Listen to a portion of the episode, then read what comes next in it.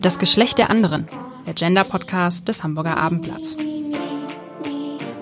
Gehört Masturbation zum Sexualunterricht dazu?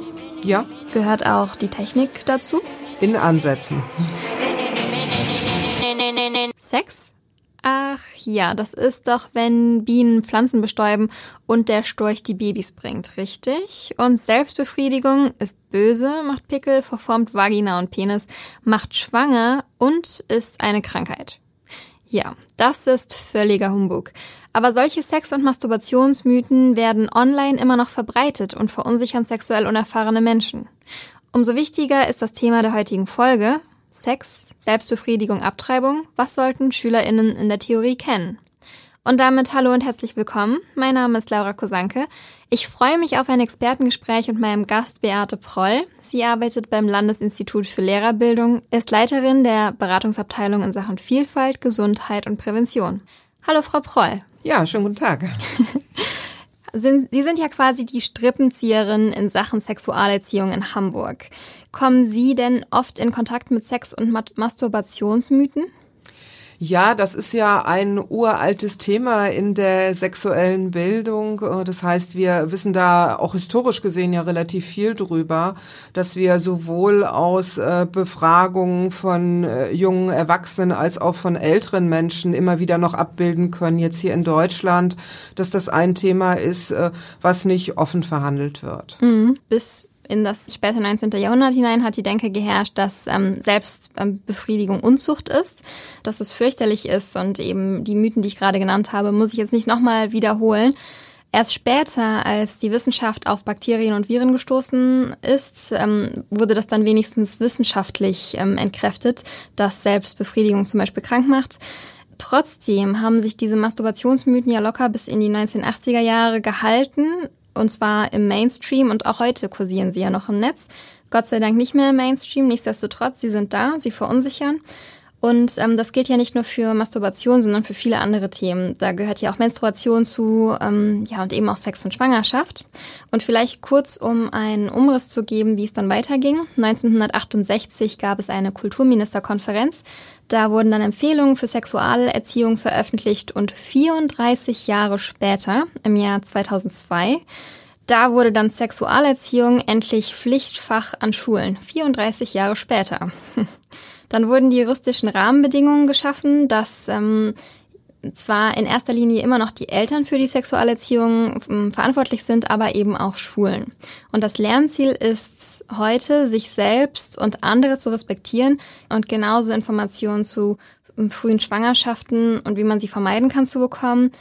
Und gerade heute immer wichtiger, von Jahr zu Jahr ein altersgemäßer Umgang mit Medien, weil Pornografie im Internet einfach immer weiter zunimmt. Das ist auch im hamburgischen Schulgesetz verankert. In Paragraph 5.3 und Paragraph 6.1, eine Kollegin hat die für mich eingesprochen. Besondere Bildungs- und Erziehungsaufgaben der Schule werden in Aufgabengebieten erfasst. Hierzu zählen insbesondere Umwelterziehung, Sexualerziehung, interkulturelle Erziehung und Medienerziehung. Diese Aufgabengebiete werden fächerübergreifend unterrichtet. Die sollen nicht nur fächerübergreifend unterrichtet werden, sondern auch schul- und altersübergreifend. Das heißt, es soll schon in der Grundschule anfangen und geht dann eben bis zur weiterführenden Schule. Und Paragraph 6.1 besagt Folgendes. Aufgabe der Sexualerziehung ist es, eine positive Einstellung der Schülerinnen und Schüler zur Sexualität zu fördern. Die Sexualerziehung soll das Bewusstsein für eine persönliche Intimsphäre und für Gleichberechtigung, Partnerschaftlichkeit und Gewaltfreiheit in persönlichen Beziehungen entwickeln und fördern. Zu diesem Zweck sollen Schülerinnen und Schüler ein fundiertes Sachwissen über biologischen, ethischen, kulturellen und sozialen Bezüge der menschlichen Sexualität erwerben. Jede einseitige Beeinflussung ist zu vermeiden. Um das jetzt nochmal kurz runterzubrechen. Heute ist es wichtig, dass man zeitgemäß und ganzheitlich aufklärt. Ganzheitlich, da kommen wir gleich noch sehr breit zu. Dazu gehört nicht nur ähm, der Coitus zwischen Mann und Frau, Dazu gehört auch ähm, körperliche, emotionale und zwischenmenschliche Sexualität. Dazu gehören Risikothemen wie eben übertragbare Krankheiten und Schwangerschaftsverhütung, Persönlichkeitsentwicklung und die eigene Identität zu finden, ähm, Strategien zur Bewältigung von eigenen Problemen zu finden. Jetzt interessiert mich vor allem, wie setzen Hamburgs Schulen das Ihrer Meinung nach um, Frau Prollen? Gibt es da noch ähm, Verbesserungsbedarf? Also wir haben ja in Hamburg äh, die Figur der sogenannten selbstverantworteten Schule. Das gilt nicht nur für die Sexualerziehung, das gilt auch äh, für Fächer beispielsweise. Das heißt, äh, wir haben die Bildungs- und Rahmenpläne. Dort äh, ist vorgegeben, zu welcher Jahrgangsstufe Schüler und Schülerinnen bestimmte Dinge können sollen. Und die konkrete Umsetzung wird dann innerhalb der Schule gestaltet. Und da bieten wir natürlich als Landesinstitut für Lehrerbildung und Schulentwicklung Entwicklung entsprechende Unterstützung an. Da gibt es äh, mehrere Herausforderungen. Wir haben an vielen Schulen einen Generationenwechsel. Das heißt also, wo äh, ganz viele Kollegen, Kolleginnen ausscheiden und neu eingestellte Kollegen, Kolleginnen übernehmen. Da äh, entsteht dann häufiger die Frage, dass so die in Tüdelchen geerbten Materialpakete und Methodenpakete, ob es denn das noch so ist und ob man da noch mitarbeiten kann, noch damit arbeiten will, ob man andere Dinge macht machen sollte. Äh, auch dazu wird Unterstützung angefordert. Denken Sie denn, dass ähm, die Mythen Kindern und Jugendlichen immer noch präsent sind, die ähm, ich eben genannt habe? Ja, selbst noch in der ersten Phase der Lehrkräfteausbildung äh, bezogen auf äh, naturwissenschaftliche Fächer, zum Beispiel äh, zum Thema Jungfernhäutchen, mhm. äh, auch Dinge äh, ja vermittelt werden, selbst an die Fachkräfte, die heute wissenschaftlich so gar nicht mehr dargestellt werden können. Was zum Beispiel? Dass äh, bei dem Jungfernhäutchen da manchmal von ausgegangen wird, dass das so eine feste Membran ist, die dann beim heterosexuellen Koitus mit dem irrigierten Penis eigentlich durchstoßen wird und dass dadurch die Blutungen zustande kommen. Auch äh, zum Thema Klitoris äh, gibt es einfach Vorstellungen, die der Komplexität äh, dann dieses äh, Körperbereiches überhaupt nicht gerecht werden. Und wie kann das sein, dass es das heute noch gibt? Das liegt zum Teil daran, dass selbst bei äh, neueren Materialien immer wieder auch darauf geachtet werden muss, dass zum Beispiel die Klitoris überhaupt abgebildet wird. Ähm, die Bundeszentrale für gesundheitliche Aufklärung ähm, möchte schon seit 2011 gemeinsam mit der Weltgesundheitsorganisation, kurz WHO, ähm, informieren und eben über solche Mythen aufklären. Die haben da auch bestimmte Standards für Sexualerklärung in Europa veröffentlicht. Und da möchte ich jetzt einfach mal ein paar rausgreifen für jede Altersgruppe. Bis zu vier Jahren, da soll das Kind über frühkindliche Masturbation aufgeklärt werden, über Vergnügen und Lust am eigenen Körper. Da kommen wir gleich nochmal zu. Vielleicht können Sie mir das ein bisschen detaillierter erklären. Die vier- bis sechsjährigen, die sollen dann schon über sexuelle, an sexuelle Gefühle in der Theorie herangeführt werden. Bis zu neunjährige, die sollen dann mit ähm, Sex in Medien und auch im Internet in Kontakt kommen beziehungsweise wissen, wie sie damit umgehen sollen. Ähm, neun- bis zwölfjährige sollen in der Theorie erste sexuelle Erfahrungen sammeln, Lust, Masturbation, Orgasmus und Genderfragen wenigstens schon mal gehört haben, eine Vorstellung davon haben. Bis zu 15-Jährige dann sollen den Genuss von Sexualität in der Theorie verstehen, Rollenerwartungen und Rollenverhalten diskutieren und Ältere, da geht es dann um transaktionalen Sex, das heißt Prostitution oder generell Sex als Gegenleistung, ob das jetzt ein Clubbesuch ist oder ein Mittagessen und eben auch Pornografie. Denken Sie, dass es zu weit geht, mit Kindern, die vier Jahre alt sind, schon über frühkindliche Masturbation zu sprechen?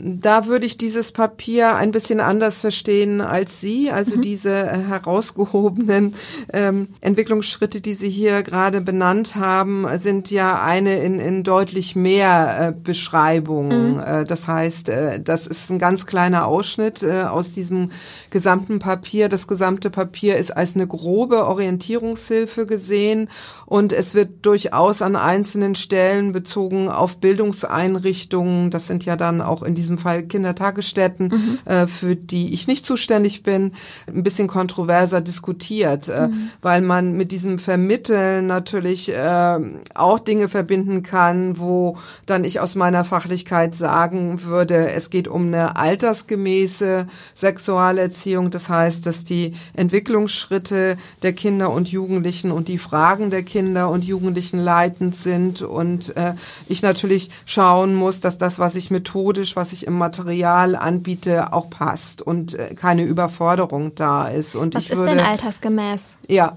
Und ich würde an dieser Stelle sagen, zu diesen Vierjährigen, ähm, da geht das, glaube ich, eher nochmal darum, auch mit Blick auf die gemeinsame Aufgabe von Elternhaus und mhm. in diesem Fall Kindertagesstätte manchmal ja beobachten kann, dass kleinere Kinder äh, auch in diesem Alter äh, sich selbst befriedigen. Mhm. Und es geht dann eher darum, wie darauf reagiert wird.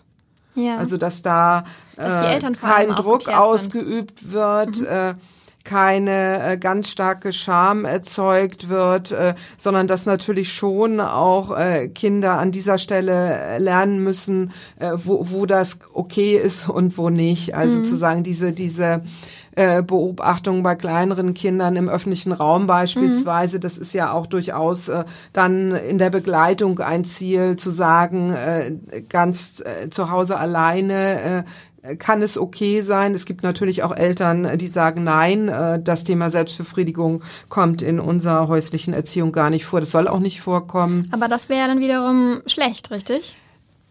Da vertrete ich schon äh, die Position, äh, dass äh, das äh, etwas ist, äh, was zur äh, psychosexuellen Entwicklung dazugehört, mhm. aber natürlich überhaupt nicht vergleichbar mit Erwachsenenverhalten. Das ist dann häufiger ein Fehler, der auch in der Diskussion gemacht wird, äh, dass also äh, Selbstbefriedigungsverhalten von Erwachsenen mit Vierjährigen verglichen mhm. wird und das geht natürlich nicht. Um das vielleicht kurz ein bisschen bildlicher darzustellen, habe ich Informationen zu einer Situation gefunden, die ich gerne kurz abspiele spielen würde. Mhm.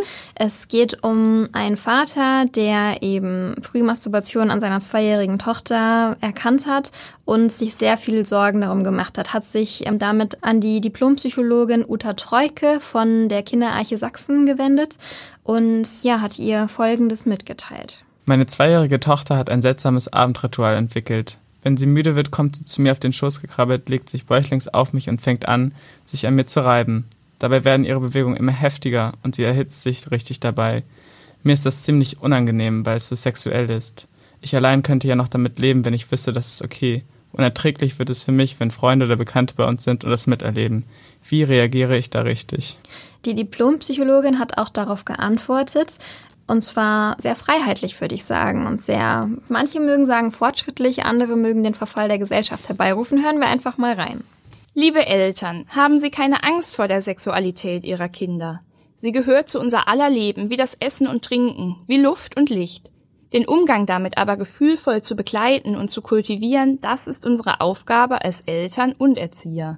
Masturbation schadet Kindern nicht. Auf jeden Fall gibt es keinen gesetzmäßigen Zusammenhang zwischen kindlicher Selbstbefriedigung und sexuellem Kindesmissbrauch, wie fatalerweise oft vorschnell geschlossen wird. Wie stehen Sie denn zu den Worten der Diplompsychologin? Ja, da möchte ich an dieser Stelle nochmal sagen, äh, dass ich äh, in meiner Profession keine ausgebildete Psychologin bin und mhm. das auch nicht mein Arbeitsschwerpunkt ist, äh, in dieser mhm. Altersphase hier jetzt fundiert etwas zu bewerten.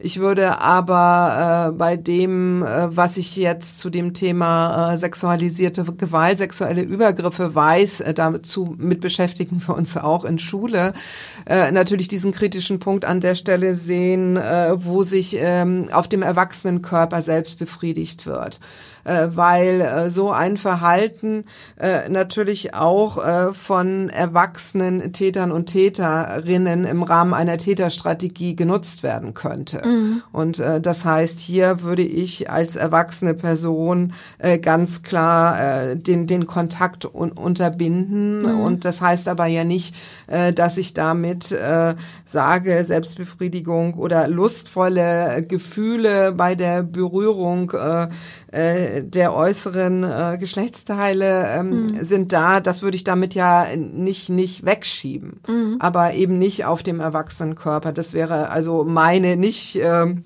professionelle Bewertung dieser Situation. Wir kennen Ähnliches von kleineren Kindern ähm, mit dem Küssen beispielsweise. Das kleinere Kinder das häufig ganz spannend finden mit Körperöffnungen und auch versuchen dann äh, die eigene Zunge in den Mund einer erwachsenen Person zu bekommen. Das ist vielleicht eine vergleichbare Situation, wo ich äh, von dem, was ich äh, dort äh, zur psychosexuellen Entwicklung von Kindern weiß, äh, zu sagen, ja, das auch an der Stelle einfach zu stoppen. Mhm. Nicht unfreundlich zu stoppen, aber äh, das auf keinen Fall länger zuzulassen, weil wir da dann genau nochmal bei der Prävention gegen sexualisierte Gewalt unterwegs sind. Genau. Ich vertrete die Meinung, dass man Kinder das selber überlassen soll, wenn sie das in ihrem Zimmer oder ne, genau. wo das eben ja, auch Erwachsene genau, machen genau, würden, nur eben ja. auf eine andere Ja, Art und Weise. Ja. Weil ansonsten baut man direkt eine Blockade auf Genau, und Kinder genau. können ihren Körper nicht annehmen, können nicht selbstbewusst werden, sich auch nicht selber ausprobieren und vielleicht, das ist jetzt sehr schwarz gemalt, keine Freude an ihrer eigenen Sexualität finden. Ja, und auch das würde ich immer wieder in den Kontext, äh, das bei dem äh, natürlich äh, sehr belastenden Thema äh, sexuelle Übergriffe, sexueller Missbrauch, sexualisierte Gewalt äh, sehen, äh, weil wenn ich Kinder so erziehe, das sagen wir auch immer auf Elternveranstaltungen an Grundschulen, wenn ich Kinder so erziehe, dass der gesamte Bereich äh, Sexualität tabuisiert ist, dass er sehr schambesetzt ist, dass es Drucksituationen sind, dass gesagt wird, es ist schmutzig, äh, und wenn du solche Worte in den Mund nimmst, äh, bist du eigentlich auch ein schmutziges Kind in Tüdelchen natürlich. Ist das auch wieder ein Bereich, äh, wo erwachsene Täter, Täterinnen reingehen können, weil die wirklich ein sehr gutes Gefühl äh, für unsichere Kinder haben und für Kinder haben, die sich dann gar nicht trauen, auch von einer Übergriffssituation etwas zu berichten, weil sie keine Sprache für ihren Körper haben und weil sie gelernt haben, dieser ganze Bereich ist tabu, der Bereich ist schmutzig. Mhm, ja, in der Schweiz gab es vor Jahren mal die Diskussion, dass Plüsch-Vaginas verteilt wurden und Penisse aus Holz und viele, viele Eltern dagegen Sturm gelaufen sind und meinten, so kann man es Kindern jetzt auch nicht erklären. Ich persönlich finde es gar nicht schlimm, dass Kinder dann schon erfahren, wie ähm, Geschlechtsteile aussehen. Man muss es in einer geschmacksvollen Umgebung machen, aber man sollte das natürlich nicht als Sexspielzeug sehen, weil das ist definitiv allemal zu früh. Aber wie stehen Sie denn dazu, dass es so kleine Koffer gibt, die eben meinetwegen auch Grundschulen nutzen können, um Kindern das näher zu bringen. Weil so ein erwachsener Uterus, so von einer Frau, wie das dann aussieht, das überfordert, glaube ich, viele und ist auch viel zu abstrakt, weil man sich nicht vorstellen kann, was drin ist. Da würde ich jetzt sagen, gerade Kita, diese standardisierten Holzpenisse wirken eher erschreckend. Also da würde ich sagen, wirklich nicht altersangemessen. Und äh, es geht, äh, finde ich, eher darum, dann auch äh, mit Abbildung beispielsweise äh, zu arbeiten, die überschaubar sind und äh, die äh, wesentliche Dinge, die wichtig sind, äh, darstellen. Und äh, da würde ich jetzt sagen, äh, ja, mit dem Holzpenis würde ich in der Grundschule definitiv Vielleicht nicht ein arbeiten. Plüschpenis. So und ähm, mit diesen Plüsch, äh, mit den Plüschis, ähm, das glaube ich, ist da noch mal äh, so eine Frage der Einbindung. Äh, und äh, es ist auch noch mal äh, die Frage, was ich im Grundschulalter äh, dann äh, damit eigentlich bearbeiten möchte. So. Okay. Es gibt hier auch Plattformen, die dabei helfen, die eigene Sexualität zu erkunden. Für erwachsene Frauen, also Gender Frau, ähm, gibt es eben die Plattform Oh My God Yes, die dabei hilft, zum eigenen Orgasmus zu finden für Frauen, die Schwierigkeiten haben, ähm, eben zu kommen. Ist das vielleicht eine Möglichkeit, das in Schulen einzubinden oder geht das zu weit?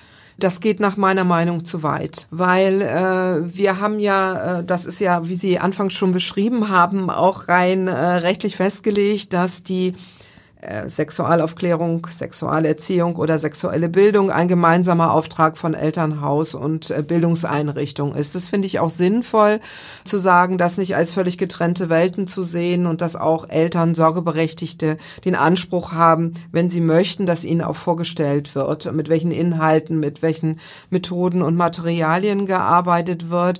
Und es ist aber natürlich so, dass sie in der Schule in einer nicht freiwillig zusammengesetzten Gruppe sitzen. Es sind größere Gruppen und äh, dass natürlich auch äh, gerade an weiterführenden Schulen natürlich sehr deutlich wird, dass äh, die Jugendlichen äh, sehr unterschiedlich auch für sich selbst mit dem Thema umgehen.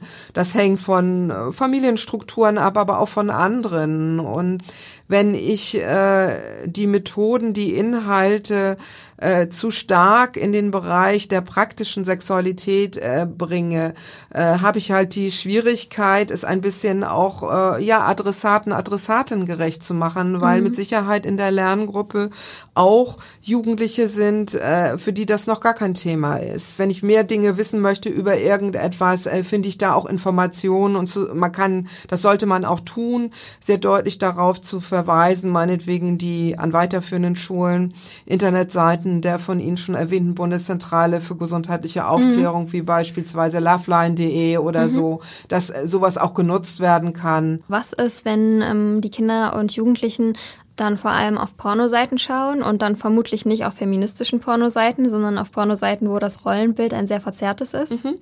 Zum Thema Pornografie gibt es ja fachlich eine, eine sehr große, breite, aber auch kontrovers geführte Diskussion, also äh, wo natürlich auch immer wieder gesagt wird, gerade bei Jungs äh, zu sagen, ja, das ist, ist in tüdelcher Normalität und auch die Mehrzahl der jugendlichen Mädchen oder jungen Frauen sagt inzwischen, natürlich kenne ich Pornos. Äh, und dann ist aber, wenn man in einzelne Studien schaut, äh, warum Pornos geschaut werden, ist es unterschiedlich. Mhm. Äh, also sagen, man macht, macht das mit als Gruppe, weil es witzig ist oder auch ein Gruppendruck da ist, dass man jetzt nicht sagt, äh, das ist mir unangenehm, will ich mhm. nicht sehen äh, häufiger äh, bei Jungs äh, definitiv als Selbstbefriedigungsvorlage, was früher die Papierhefte waren, mhm. äh, ist dann der Porno und Porno ist nicht gleich Porno. Und äh, da ist natürlich in der Schule sind dem Bearbeiten dieses Themas natürlich schon Grenzen gesetzt, weil ich natürlich auch schon vom Sexualstrafrecht her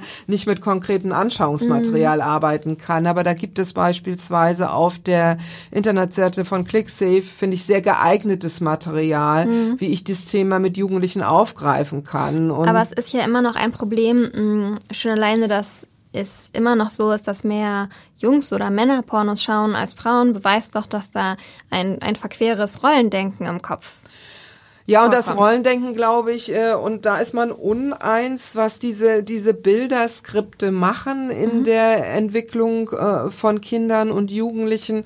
Also da geht's ja vielleicht nicht nur um Porno, sondern auch um normierte Körper, die ästhetisch schön, dünn, glatt, überall rasiert, mhm. äh, ohne Handicaps, die so aussehen und dann immer wieder diese Fragestellung, welche Sextechniken muss ich eigentlich drauf haben, um es irgendwie gut hinzukriegen und da natürlich Pornos äh, eine ein Bild äh, von Sexualität äh, zeigen, was natürlich weit weit ab von Realitäten ist, was aber Jugendliche selber größtenteils mhm. auch so wahrnehmen. Trotzdem glaube ich, äh, beeinflusst das und es kann auch Klar. zum Stressor werden. Dann bietet es sich ja vor allem auch an weiterführenden Schulen an, da mit außerschulischen Kooperationspartnern zusammenzuarbeiten, wo nochmal Vertiefungen vorgenommen werden, genau. die für die Lehrkraft nicht okay wären. Genau, da gibt es ja darauf spezialisierte NGOs, die dann in mhm. Schulen kommen. Ich würde aber gerne nochmal zurück zu Pornos kommen. Ich denke, dass ähm, das Problem, was Sie eben angesprochen haben, was ja schon seit Jahren so ist, würde gern wissen, wie man das lösen kann. Und mir persönlich würde da ad hoc nur einfallen, aufklären, aufklären, aufklären, aufklären, ja. informieren, informieren, informieren. Ja. Und lieber mal eine Information zu viel geben, als eine Information zu wenig. Also zu sagen, hey Leute, schaut nicht unbedingt auf Pornhub, weil da mhm. sind Pornos, die sehr verquere Menschenbilder ähm, wiedergeben können, sondern schaut euch meinetwegen Pornos von ähm, von fairen oder eben, das klingt immer so hochtrabend, wenn ich feministische Pornos sage, aber das sind eben Pornos, die gleichberechtigt entstanden sind und bei dem kein Plot vorgegeben ist, es auch Paare gibt, die sagen, hey, wir filmen uns einfach und dann stellen wir das ins Netz. Das ist doch dann ein sinnvoller Hinweis, den Kinder und Jugendliche nutzen können und dann eben auch zu sagen, Mädels, das ist keine jungen Sache, das ist generell keine binäre Sache, das kann jeder Mensch machen, ähm, der möchte. So könnten wir das doch überwinden oder würden Sie mir da widersprechen? Da glaube ich, äh, würde ich auch noch mal ganz stark drauf gucken, wie alt sind die. Pornografie kann ich natürlich durchaus im Oberstufenunterricht auch aufgreifen äh, und äh, dann äh, natürlich äh, diesen Hinweis zu geben, was ich in Pornos sehe, ist keine Realität und zu sagen, äh, und es kann Straftatbestand sein. Also die mhm. Infos finde ich auch wichtig, finde mhm. ich absolut wichtig, wenn ich pornografisches Material weitergebe im, äh, in sozialen Netzen, dass ich als jugendliche Person weiß, äh, was ist da erlaubt und was ist da nicht mhm. erlaubt. Äh, also auch ja. hier Sicherheit zu bekommen. Jetzt ganz konkrete Empfehlungen auszusprechen, da wäre ich eher ein Stück zurückhaltender, sondern äh, eher zu sagen, so äh, kann man gut mit so, so anonymisierten Beratungssituationen arbeiten, in mhm. kleinen Gruppen zu sagen, äh, mir wird als Person sowieso über ist egal, äh, irgendein Clip zugeschickt, mhm. den finde ich total unangenehm, weil da ist das und das zu sehen. Was macht die Person dann? Mhm. Also, dass man solche ähm, Dinge auch mit Jugendlichen erarbeitet. Zu sagen, was tue ich, äh, gucke ich weg, äh, bespreche ich das mit anderen. Ähm. Aber dann könnte man ja vielleicht ähm, Filme oder Dokumentationen zusammen im Unterricht schauen, die Mainstream sind, zum Beispiel meinetwegen auch nur mit Oberstufenschülern Fifty Shades of Grey. In dem ersten Teil wird ja ganz am Ende eine Szene gezeigt, die so nicht richtig ist, weil der Film basiert darauf, dass äh, er Sadomasochismus thematisiert. Ende des ersten Teils ähm, zeigt dann aber, dass eine Frau für ihr Verhalten bestraft wird. Sie will es eigentlich gar nicht, fühlt sich degradiert, sie ist zu stolz, um das Codewort zu sagen und wird am Ende geschlagen und das hat dem Mann eben sexuelle Lust bereitet. Ich finde, dann sollte man solche Filme kritisch analysieren, weil das können sich Kinder sowieso auf Amazon, auf Netflix anschauen oder Jugendliche. Oder direkt Dokumentationen anschauen. Es gibt auch eine Netflix-Dokumentation über Amateur-Pornostars, mhm. der Junge darüber könnte man auch kritisch sprechen. Und es hängt dann wiederum aber auch da nochmal vom Alter ab und äh, wenn ich natürlich äh, im Unterricht Filmausschnitte zeige, geht es dann natürlich auch nochmal um die rechtliche Medienseite an der mhm. Stelle. Genau, was da geht und was nicht geht, das muss ich wissen mhm. als äh, schulische Fachkraft an der Stelle. Und durch Fifty Shades of Grey kommen wir jetzt quasi zum nächsten Thema, äh, Rollenbilder, SM und Sexpraktiken. Mir persönlich wurde, würde ich sagen, viel zu wenig mitgegeben. Da frage ich mich, was wird denn heute in Schulen gemacht, um Rollenbildern vorzukommen? Zum Beispiel, dass der Mann eben dominant ist und dass die Frau unterwürfig ist. Äh, das äh, wäre für mich natürlich nicht nur ein Thema der Sexualerziehung, sondern ist natürlich Teil auch von äh, Gesellschaftsfächern, äh, mhm. wo natürlich sowas historisch auch nochmal erarbeitet wird, äh, im Rahmen von Wahlrecht beispielsweise. Nichtsdestotrotz denke ich, dass man auch das Thema Sadomasochismus in, im Sexualunterricht einmal streifen sollte. Ich äh, würde konkrete Sextechniken äh, im, im Unterricht nicht detailliert äh, besprechen, weil ich natürlich dann genau auch nochmal in diesem Machtverhältnis bin, ich als erwachsene Person mit Minderjährigen mhm. und biete da unter Umständen bestimmte Skripte. Ähm, da bin ich dann schon wieder bei dem Thema Nähe, Distanz, sexuelle Grenzverletzung. Mhm. Und äh, was wäre wäre, wenn man eben diese oft sehr jungen NGOs ähm, dazu nimmt. Es gibt auch NGOs, die greifen auf Medizinstudierende zurück. Ich weiß, genau. Äh, genau. Äh, die haben wir in Hamburg ja auch. Äh, wir arbeiten auch in, in, bei anderen Themenfeldern, beispielsweise wenn es um die sexuelle Orientierung geht oder die Vielfalt der Geschlechteridentitäten mit Sorum vom Magnus Hirschfeld Zentrum zusammen, wo ausgebildete Jugendliche und jung erwachsene Peers äh, dann auch in Lerngruppen gehen äh, beziehungsweise die Lerngruppen ins Magnus Hirschfeld Zentrum gehen.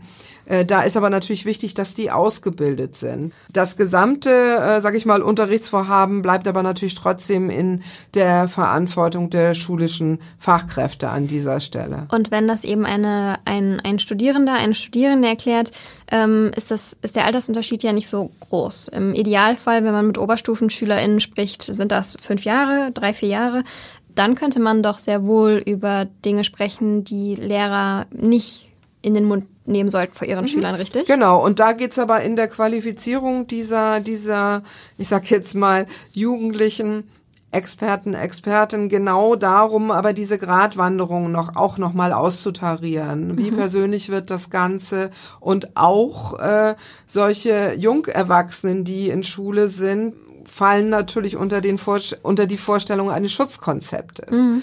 Also das heißt, äh, dass ich da sehr darauf achten muss, dass meine persönliche Erfahrung nicht leitend ist, zu sagen, das ist jetzt das Skript auch für euch, weil das bei mir super läuft, sondern auch hier immer ein bisschen schaut, äh, so wie detailliert, wie nah kann ich etwas darstellen, was geht, was geht nicht. Was ich ja auch noch sehr spannend finde, ist, dass ähm, viele Eltern oder eben Elterngruppen den sozialen Verfall der Gesellschaft herbeikommen sehen, wenn man ans Thema Sexualerziehung denkt und man sich da vielleicht auch ein bisschen weiter öffnet. Ganz wichtig ist, Kommunikation über Liebe, Freundschaft, Sexualität zu lernen, immer wieder auch neu auszutarieren und dass ich dort auch Wissensbestände mir aneigne, die natürlich stimmen sollten, da auch nochmal die Kompetenz bekomme, woher bekomme ich mein Wissen überhaupt? Ist das eine seriöse Quelle und äh, dann auch äh, zu lernen, dass es unterschiedlich sein kann, äh, wie Bedürfnisse von Menschen sind und ich lerne meine eigenen Bedürfnisse zu erkennen, sie zu artikulieren, aber auch äh, zu schauen, äh, dass das nicht immer im, im Einklang mit einer anderen Person sein muss. Kommt es denn vor, dass sich Eltern an Sie wenden und sagen, ähm, die schulische Aufklärung geht uns zu weit? Nee, das gibt es. Wie oft kommt das vor? Ähm, es kommt äh, inzwischen häufiger vor. Das heißt? Das kann man nicht so in Zahlen fassen. Ähm, man kann es aber so in Gruppen einteilen. Also es gibt einmal die Gruppe von Eltern, die verunsichert sind. Mhm die selber auch unsicher sind, wie sie ihre, ihre Elternaufklärung machen sollen. Und äh, wenn man mit diesen Eltern dazu arbeitet, ihnen vorstellt, äh, was gemacht wird, äh, dann äh, kann man wirklich ihre Vorbehalte in der Regel auflösen. Dann gibt's aber natürlich auch Eltern, äh, die eher ideologisch äh, religiös motiviert sind. Äh, und da gibt es natürlich durchaus Ausrichtungen, äh, wo man mit diesem Erklären und Erläutern nicht äh, so weit kommt, dass Eltern das dann verstehen, sondern. Und was ziehen die dann für Schlüsse? Schicken die das Kind dann nicht mehr in den Unterricht? Das ist dann häufiger der Wunsch, ob man eine Unterrichtsbefreiung bekommen kann. Äh, das kann man natürlich beantragen. Die wird aber von äh, unserer Rechtsabteilung äh, abgelehnt. Da gibt es Grundsatzurteile des Europäischen Gerichtshofs inzwischen mhm. zu, die dann als Referenzurteile genommen werden. Also eine Befreiung von der Sexualerziehung ist nicht möglich, weil es originärer Unterricht ist. Mhm. Steht im Schulgesetz, wie Sie es eingangs ja auch schon zitiert haben. Ja, wir hatten eben schon darüber ge gesprochen Sachen, dass es immer noch Unis gibt, Professoren, Doktoren, die eben den Studierenden falsche Dinge vermitteln oder eben diese Dinge falsch aufgenommen werden. Denken Sie denn, dass äh, Lehrer heutzutage gut genug ausgebildet sind für den Sexualunterricht? Da sagen Wissenschaftler und Wissenschaftlerinnen, dass das in der ersten Phase der Lehrer-Lehrerinnen-Ausbildung eher ein Zufallsprodukt ist, äh, wo, wo ich studiere und ob ich selber äh, ja Interesse an dem Thema habe. Gut, dann würde ich gerne noch mal kurz zusammenfassen, was ich jetzt aus dem Gespräch mitnehme und was meine Meinung dazu ist. Ich denke immer noch, dass Informationen die wichtigste Waffe sind, um eben gegen Unsicherheit, gegen Missbrauch, gegen ähm, eine unerfüllte Sexualität anzugehen. Und ich glaube, dass es besser ist, ein bisschen mehr zu informieren, als am Ende zu wenig zu informieren. Gerne eben durch diese Studierendengruppen oder auch durch ähm, ausgebildete Schülergruppen. Und ich finde es gar nicht problematisch, dann auf ähm, Linklisten zu verweisen, die möglicherweise auch mit der Bundeszentrale abgesprochen mhm. sind, in denen vielleicht auch mal in einem Satz erwähnt wird, übrigens, es gibt nicht nur die kostenlosen Pornos, die alle gucken, sondern es gibt auch vernünftige Pornos, die ähm, man sich mal angucken kann. Und ich glaube, dass es einfach wichtig ist, dass wir nicht so viel Angst haben vor Neuem und dass wir uns dem Ganzen ein bisschen öffnen müssen. So, jetzt kommen wir zum Blitzlicht. Wir haben eine Minute Zeit, ich stelle zehn Fragen und Sie können mir die Fragen immer mit einem Wort beantworten. Okay. Ja? gut, Sehr gut. Auf geht's. haben Sie Kinder? Nein. Äh, welchen Tipp zur Sexualerziehung geben Sie? Eltern. Entspannt bleiben. Machen Sie sich um die Masturbationsmythen Sorgen, ernsthaft Sorgen? Nein. Gehört Masturbation zum Sexualunterricht dazu? Ja. Gehört auch die Technik dazu? In Ansätzen. Ist Frühmasturbation von Kleinkindern absolut normal? Es machen nicht alle Kleinkinder. Ist es denn unbedenklich und gesund? Kommt auf die Situation drauf an. Wenn das immer im öffentlichen Raum ist, äh, dann äh, kann ich verstehen, wenn Eltern sich da Beratung holen. Sie sollten sich dann auch Beratung holen. Das zähle ich mal als Einsatz. ja, aber Plüschvaginas in Kitas einsetzen? Für Kitas bin ich nicht zuständig. Was fehlt der Sexualerziehung in Hamburgs Schulen noch? Ich glaube, äh, so etwas wie nachhaltige Verankerung. Vielen Dank. Ihr Fazit, was meinen Sie denn zum Thema Sexualerziehung in Sachen SM, Selbstbefriedigung, Abtreibung, Sex? Äh, was sollten SchülerInnen in der Theorie kennen in zwei, drei Sätzen? Ich glaube, es geht äh, nicht um die Auflistung äh, von äh, 10, 12, 13 Themen, sondern es geht um die Grundausrichtung dessen, was ich im Unterricht mache. Also das heißt, einen wertschätzenden Umgang, wertschätzende Sprache, dass ich Kommunikationsräume öffne für Schüler und Schülerinnen und äh, nicht äh, nur mit diesen ganz einfachen Schubladen richtig oder falsch arbeite und das auf Grundlage von belastbaren Wissensbeständen. Vielen lieben Dank, Frau Proll. Dafür nicht. Das war's für heute. Wir hören uns beim nächsten Mal wieder. Tschüss.